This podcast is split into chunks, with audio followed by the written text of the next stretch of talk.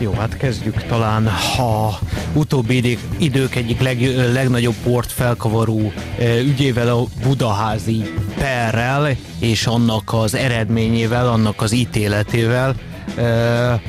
Engem egyébként mindenképpen meglepett az ítélet, de leginkább annak az indoklása.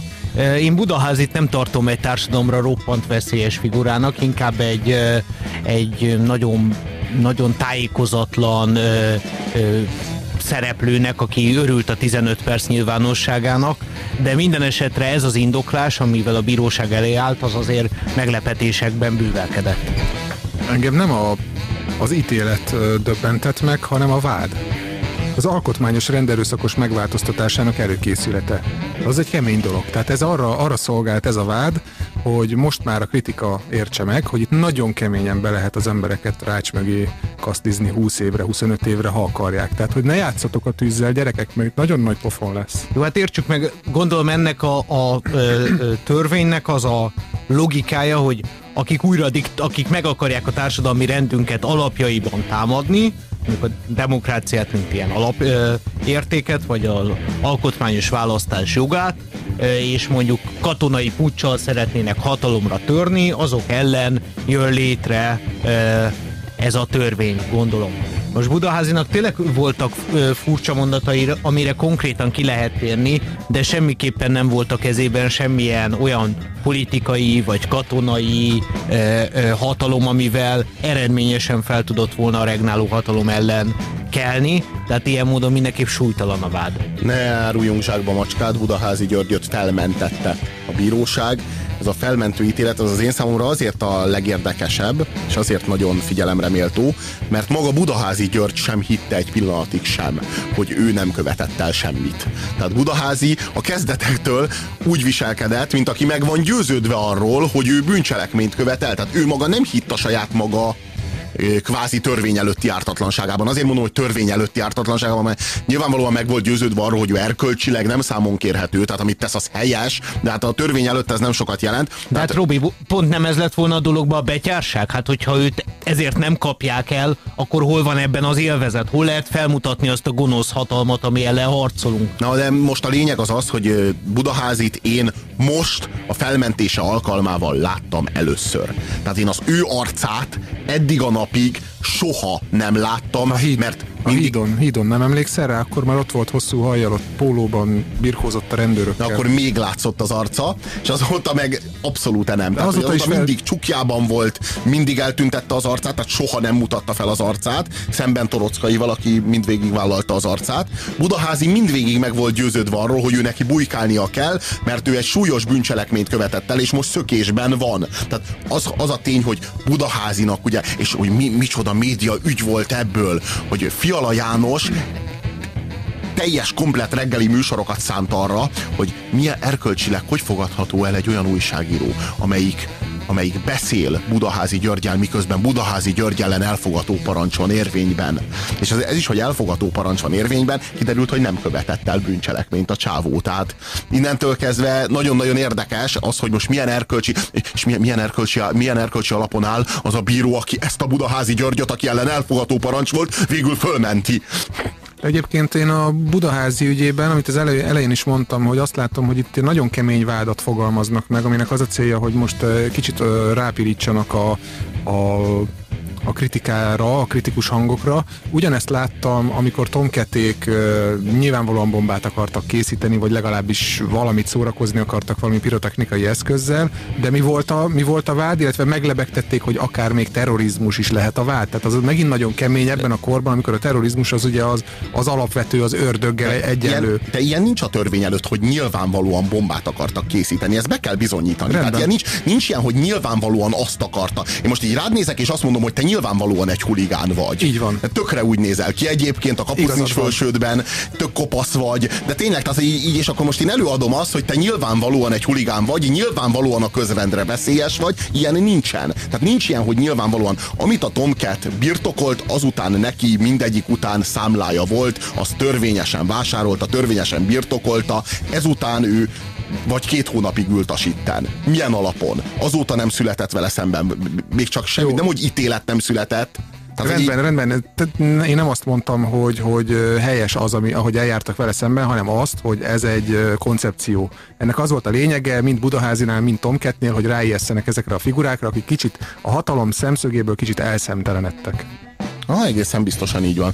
Minden esetre az a tény, hogy őt felmentették, ez egészen új megvilágításba helyezi a, a mindazt, ami két éve ősszel történt, meg mindazt, ami esetleg történni fog, ha mindez megismétlődik. Alkotmányos rend erőszakos megváltoztatása előkészületének büntette miatt emelt vád alól felmenti. A No hát kérem, az ítéletet hallottuk, de szerintem tehát a vád az maga az arra irányult, hogy ez az ember az alkotmányos rendet meg akarta-e változtatni, vagy nem.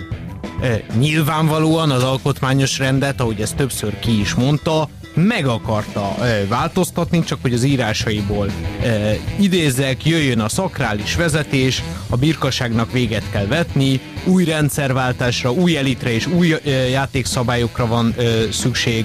Többet ér egy diktatúra, ha hazafias, mint egy demokrácia, amely el, elherdálja a jövőt. Tehát ő meg akarta változtatni az alkotmányos rendet, az más kérdés, hogy milyen eszközökkel, és ezek mögött milyen valódi erő, katonai, gazdasági hatásában milyen jelentős erő árt? Hát semmilyen. Na jó, vannak azért az általad felolvasottnál egy fokkal keményebb kijelentései is, például olyan, hogy takarodjanak a hatalomból, ha élve meg akarják úszni. Ez már egy fokkal azért úgy, úgy keményebben fogalmaz sarkosabban, egy picit talán érezni rajta az erőszakra való hajlamot, és mondjuk én is azt mondanám, hogy hogy problémás ez a kijelentés, de az biztos, hogy nem lehet ezért valakit öt évre elítélni.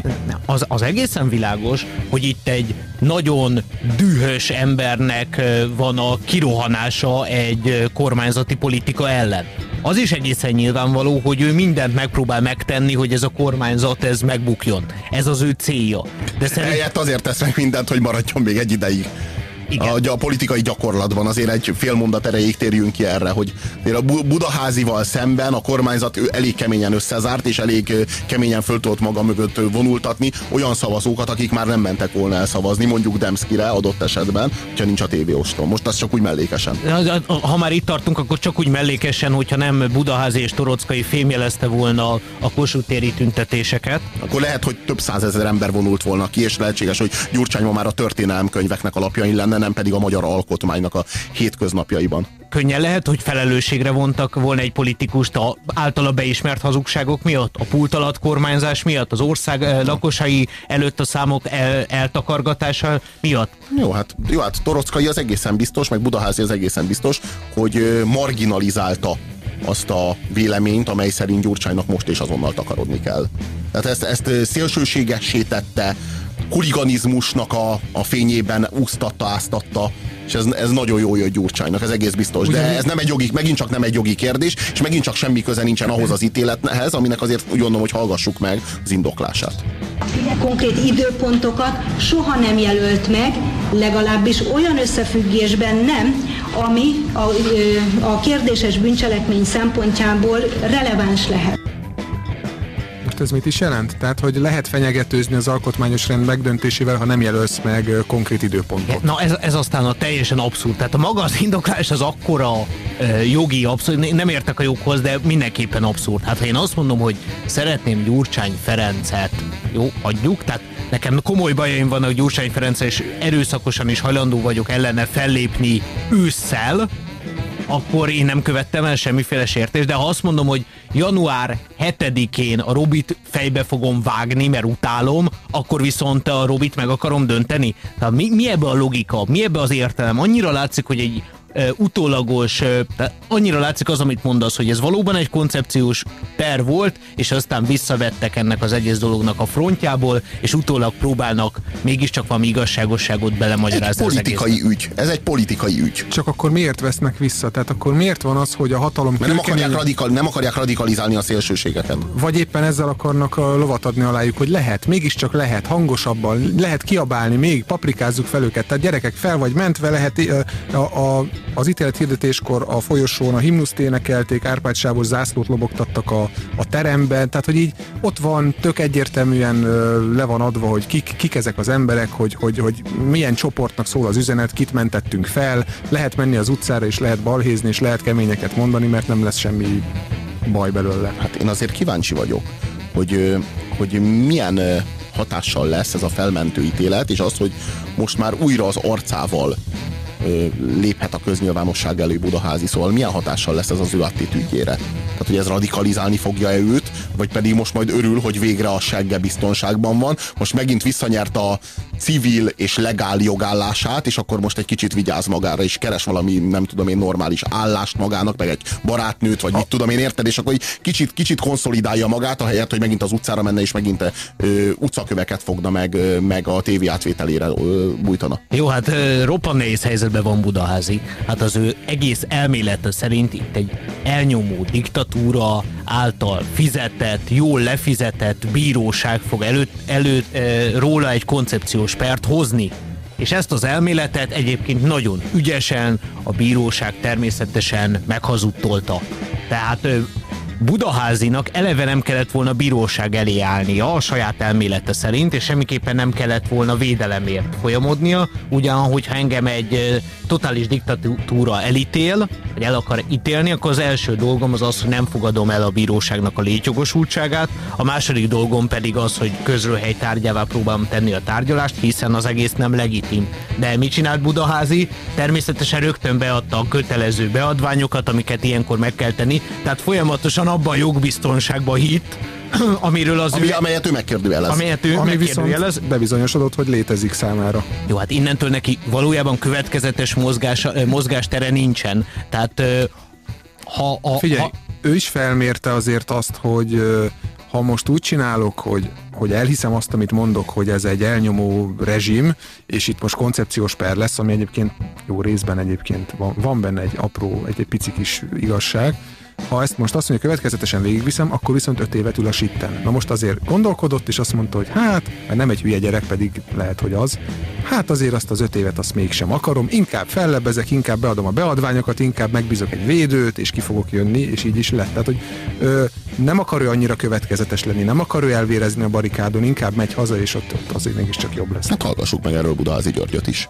A bírói eljárás is ilyen szempontból nagyon hasznos volt, hogy a figyelmet talán ráirányítja azokra a rendszerváltó gondolatokra, amiket én is és rajtam kívül sokan megfogalmaznak az elmúlt időben. Rendszerváltó gondolatok, ez nagyon tetszik. A rendszerváltó gondolatok, néhány rendszerváltó gondolat jöjjön a szakrális vezetés. Most nem tudom, tehát a táltosok vezessenek, vagy hogy legyen? Milyen, milyen az a szakrális vezetés? De érdekes, hogy ezt a kifejezést használja, hogy szakrális, tehát ez igazából egy pogány, tehát ez, ez, ez valami pogány vallásosságra utal. Nem gondolom azt, hogy ez a lehet bármiféle szentvezetés, tehát ö, könnyen lehet, hogy valami kalifátus leszünk, vagy nem tudom, de bármi szakrális, ami szerinte szakrális, az vezessen minket. Mondjuk, mondjuk vezessen minket az esztergomi érsek? Vagy amikor Ilyet? rendszerváltásról beszél, akkor nyilván az a korábbi kijelentése idézendő, hogy fontos a megfelelő felszerelés. Egy golyóálló mellénynél nincs is jobb. Egy rendszerváltás az mindig így kezdődik, hogy golyóálló mellényt csatol fel az ember. Többet ér egy diktatúra, ha az hazafias, mint egy demokrácia, amely elherdálja a jövőt. Önmagában nem értem, hogy hogy merül fel így a kérdés. Tehát, hogy miért nem úgy merül fel a kérdés, hogy egy demokrácia, amely hazafias. Tehát, hogy merül fel a diktatúra? Tehát, hogyha ő egyáltalán nem szimpatizál egy diktatúrával, amely hazafias, akkor miért, miért vonja meg ezt, hogy jobb az, mint ez? Tehát, mi, hogy egyáltalán hogy merül fel benne? Tehát miért, vetünk fel egy, miért vetjük fel egy diktatúrának az igényét? Azért ami vetjük. jobb, mint egy demokrácia, amely elherdel. Hát azért vetjük fel, mert ez a sok buta pornép, ez nem ezt akarja, amit ő akar. És az úgy nem lehet, mert az láthatjuk, hogy romba dönti az országot. Úgyhogy minden, minden eszközzel el kell érni, hogy az legyen, amit ő akar. Ha ezért néhányan meghalnak, hogyha ettől véget ér, véget ér a szólásszabadság, meg az alapvető emberi jogok, hát ugyan már, ahol dolgoznak, ott hullik a forgács is. Hát itt ez a nagyon nagy probléma. És ebben az idézetben van benne a lényeg többet ér egy diktatúra, ha az hazafias, mint egy demokrácia, amely elherdálja a jövőt. És ezt egy szabadságharcos mondja. Tehát amikor egy szabadságharcos azt mondja nekünk, hogy többet ér egy diktatúra, mint egy demokrácia, akkor az milyen szabadságharc? Tehát hogyan értelmezem én Budaházinak a szabadságért folytatott küzdelmét? Továbbá ez a kijelentése. Az az erős. Hát igen az embereket nem az emberi jogok, hanem a biztonság, a biztos megélhetés teszi boldoggá. Hát ez már szinte a kádárizmus, vagy nem tudom. Tehát, hogy ő, nincs szükség emberi jogokra, mondja Budaházi, az embereket nem ezt teszi boldoggá, majd amikor beperelik, akkor a bíróságon szerez érvényt a saját igazságának. Akkor mégse kell a jogbiztonság, vagy mégis kell? Tehát amikor őt védi meg a jog, akkor minden oké, okay, de amúgy nincs rá szükség? Vagy miről van szó? Annyira magas labda, hogy egyszer nem lehet nem lecsapni, de ez tényleg maga a nácizmusnak az alapja.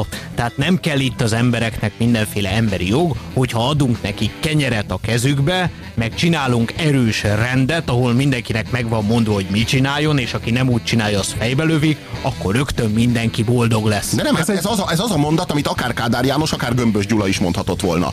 Nincs szükség jogbiztonságra, kenyérre van szükség, biztos megélhetésre van szükség, fedélre a fejed fölé.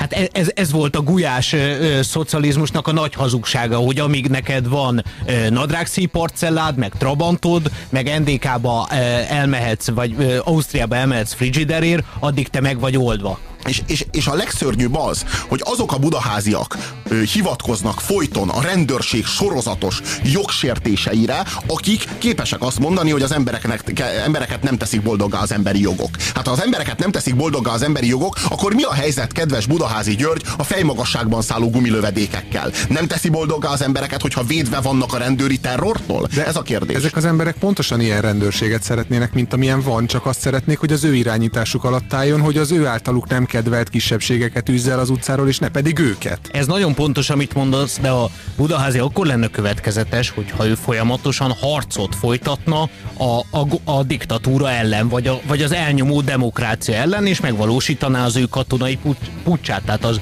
ő elméletéből nem következik semmilyen más, neki nincs bíróság, neki, neki csak a fegyverkezés van, neki nincs ilyen jogi front, hát ő nem jogi frontokat akar nyitni, ő nem gondolati vitákat akar folytatni, hát ő effektíve harcokat akar folytatni a hatalomért. Egy valamiről pedig még nem esett szó, az pedig maga a vád volt, az államrend erőszakos megdöntésének kísérlete. Az államrend erőszakos megdöntésének kísérlete az egy olyan vád, amelyért súlyos éveket lehet kapni a bíróságon, holott tudjuk jól, hogy minden egyes rendszer erőszakos módon került hatalomra. Tehát a ezt hívják egyébként forradalomnak. Ez az erőszakos hatalomátvétel, amely az előző rendszert meghaladó módon egy új rendszert betonoz be és hoz létre. Igazából csak azon múlik, hogy büntetik érte, vagy pedig miniszteri bársonyszékekkel jutalmazzák, hogy a forradalom győz-e, vagy veszít. Most tegyük félre egy kicsit Budaházit, és csak egy kettőt lépjünk hátra, hogy egy kicsit rálássunk erre a dologra, tehát nyerjünk egy perspektívát. Valójában arról van szó, hogy ha elveszted a forradalmat, ha, ve, ha, ha vesztes oldalra kerülsz, akkor vagy emigrálsz, vagy börtönbe jutsz. Ha a nyertes oldalra kerülsz, akkor pedig miniszter lesz belőled, vagy államtitkár lesz belőled, vagy miniszterelnök, vagy köztársasági elnök, vagy király, vagy valami ilyesmi. Szóval azt kell látni, hogy ez az államrend erőszakos megdöntésének vágya valójában semmi más, mint az adott rendszer konzervativizmusa, önmaga iránti el, el, elkötelezettsége, és az önmaga fenntartásának az akár, akár erőszakos igénye, és ennek a jog az eszköze. Tehát a jogot hívja segítségül a rendszer annak érdekében, hogy önmagát bebetonozza, és az önmaga szabályait a társadalomra rákényszerítse. Igen, a jog az egy olyan fegyver, ami, ami látszólag mindenki számára megadatott, látszólag olyan a pont a békés egymás mellett élést hivatott szolgálni, valójában pedig arról szól, hogy az erősebb elnyomja a gyengét, akinek hatalma van, az írja egyrészt a törvényeket, és az rendelkezik a, a gyenge fölött. Hozzá kell ugyanakkor tennünk, hogy legalábbis én a magammal, hogy, hogy nyilatkozak csak a magam nevében, én Budaházit, Torockait nem tartom forradalmároknak, mert a forradalom az egy adott társadalmi rendszer meghaladását jelenti, nem pedig egy azt megelőző társadalmi rendszerbe való visszavágyódást. Tehát amikor a, ebből a rendszerből a horti rendszerbe lépünk vissza, az nem forradalom. Jó, csak, csak ez ebből a szempontból azért tök mindegy, mert hogyha én a adott hatalmi rendet meg akarom ö, ö, vál, ö, dönteni, és a helyébe mondjuk akár egy ö, hárommal, négy generációval ezelőtti politikai berendezkedést hozok, attól még én a jelenlegi hatalmi rendszert akarom megváltoztatni erőszakos, akár katonai eszközökkel, és akkor elkövettem a szóban forgó tényállást. Igen, ez igaz, de, a, de ettől függetlenül a történelem az dolgozik bizonyos fogalmakkal, ilyen például a forradalom. A forradalom az soha nem az azt megelőző társadalmi rendszernek a rekonstrukcióját jelenti, mert az ellenforradalomnak hívják hagyományosan. A forradalom az mindig egy újabb rendszert akar hát. Ez egy ilyen hegeliánus különböző rendszerek evolúcióját feltételező dolog. Én nem tudom, hogy, hogy, hogy van-e ténylegesen ilyen fejlődés. Én azt gondolom, hogy szükségünk van közös fogalmakra, hogy beszélgetni tudjunk egymással. Én, én egyébként visszatérve a, az eredeti témára, azért sem tartom én sem, sem Torockait, sem Budaházit, sem mondjuk Tomketet forradalmároknak, mert ezek az emberek nagyon mélyen beágyazottak ebbe a rendszerbe, nagyon ügyesen használják az infrastruktúráját, ezek média szereplők, ezek ö, olyan performanszokat, olyan akciókat szerveznek, amik valójában ö, hír, hírértékűek, és nem pedig valódi akciók, nem pedig tettek vannak mögötte. Amikor kimennek és blokkád alá veszik az Erzsébet hidat, nyilvánvaló mindenki számára, hogy ebből nem lesz forradalom, hogy nem fog megdőlni a rendszer attól, hogy a, hogy a hídon verekszünk a rendőrökkel. Ez arra jó, hogy az ember bekerüljön a híradóba. Hát a 20-as, 30-as évek frazeológiáját használják, a a következetesen revízióról beszélnek, szakrális vezetést kívánnak, kétkamarás parlamentet, meg alkotmányozó nemzetgyűlés, tehát hogy ezek a gondolatok, ezek nem progresszívek, ezek a jelenlegi rendszert nem meghaladják. Nem képesek Én értem, amit te mondasz, csak hogyha fogalmaknál tartunk, akkor ugye az evolúció jelenti a fejlődést, és a revolúció az pedig valami más jelent az evolúción belül. Én nem szeretném, hogyha mi meghatároznánk, hogy melyik rendszer előre haladottabb, mint a másik, és hogyha annak az irányába lépünk, akkor forradalomról van szó, hogyha nem annak az irányába lépünk, akkor meg miről van szó? Akkor hát meg nincs forradalom. A, devo, a de-evolúció az nem lesz revolúció. Tehát a, attól, hogy nem evolúció, hanem de-evolúció, tehát visszafelé evol, evolá, evolvál, attól még nem lesz revolúció. Az októberi szocialista az forradalom? Az októberi szocialista az forradalom. Mert jobb rendszert hozott. De nem jobb rendszert, újat.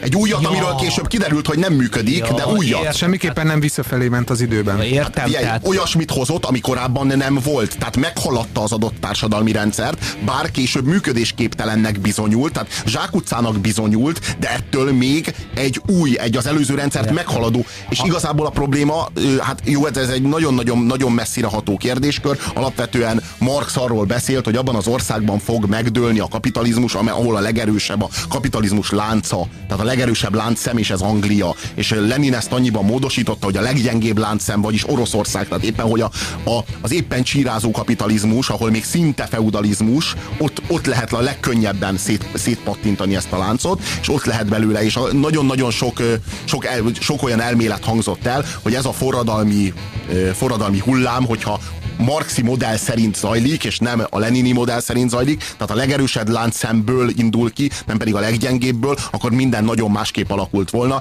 Ez persze teljesen történelmietlen, minden esetre az, hogy forradalom volt, vagy az, hogy ellenforradalom volt, vagy az, hogy népfelkelés volt, vagy az, hogy hogy nevezzük, ez nem különösebben befolyásolja. Meg akarta dönteni az adott rendet, és meg is döntötte. Ellentétben Budaházi valaki meg akarta dönteni, aztán letagadta, aztán ezügyben nyert egy per, de egyébként a rend az úgy, ahogy van, egy pillanatra sem változott.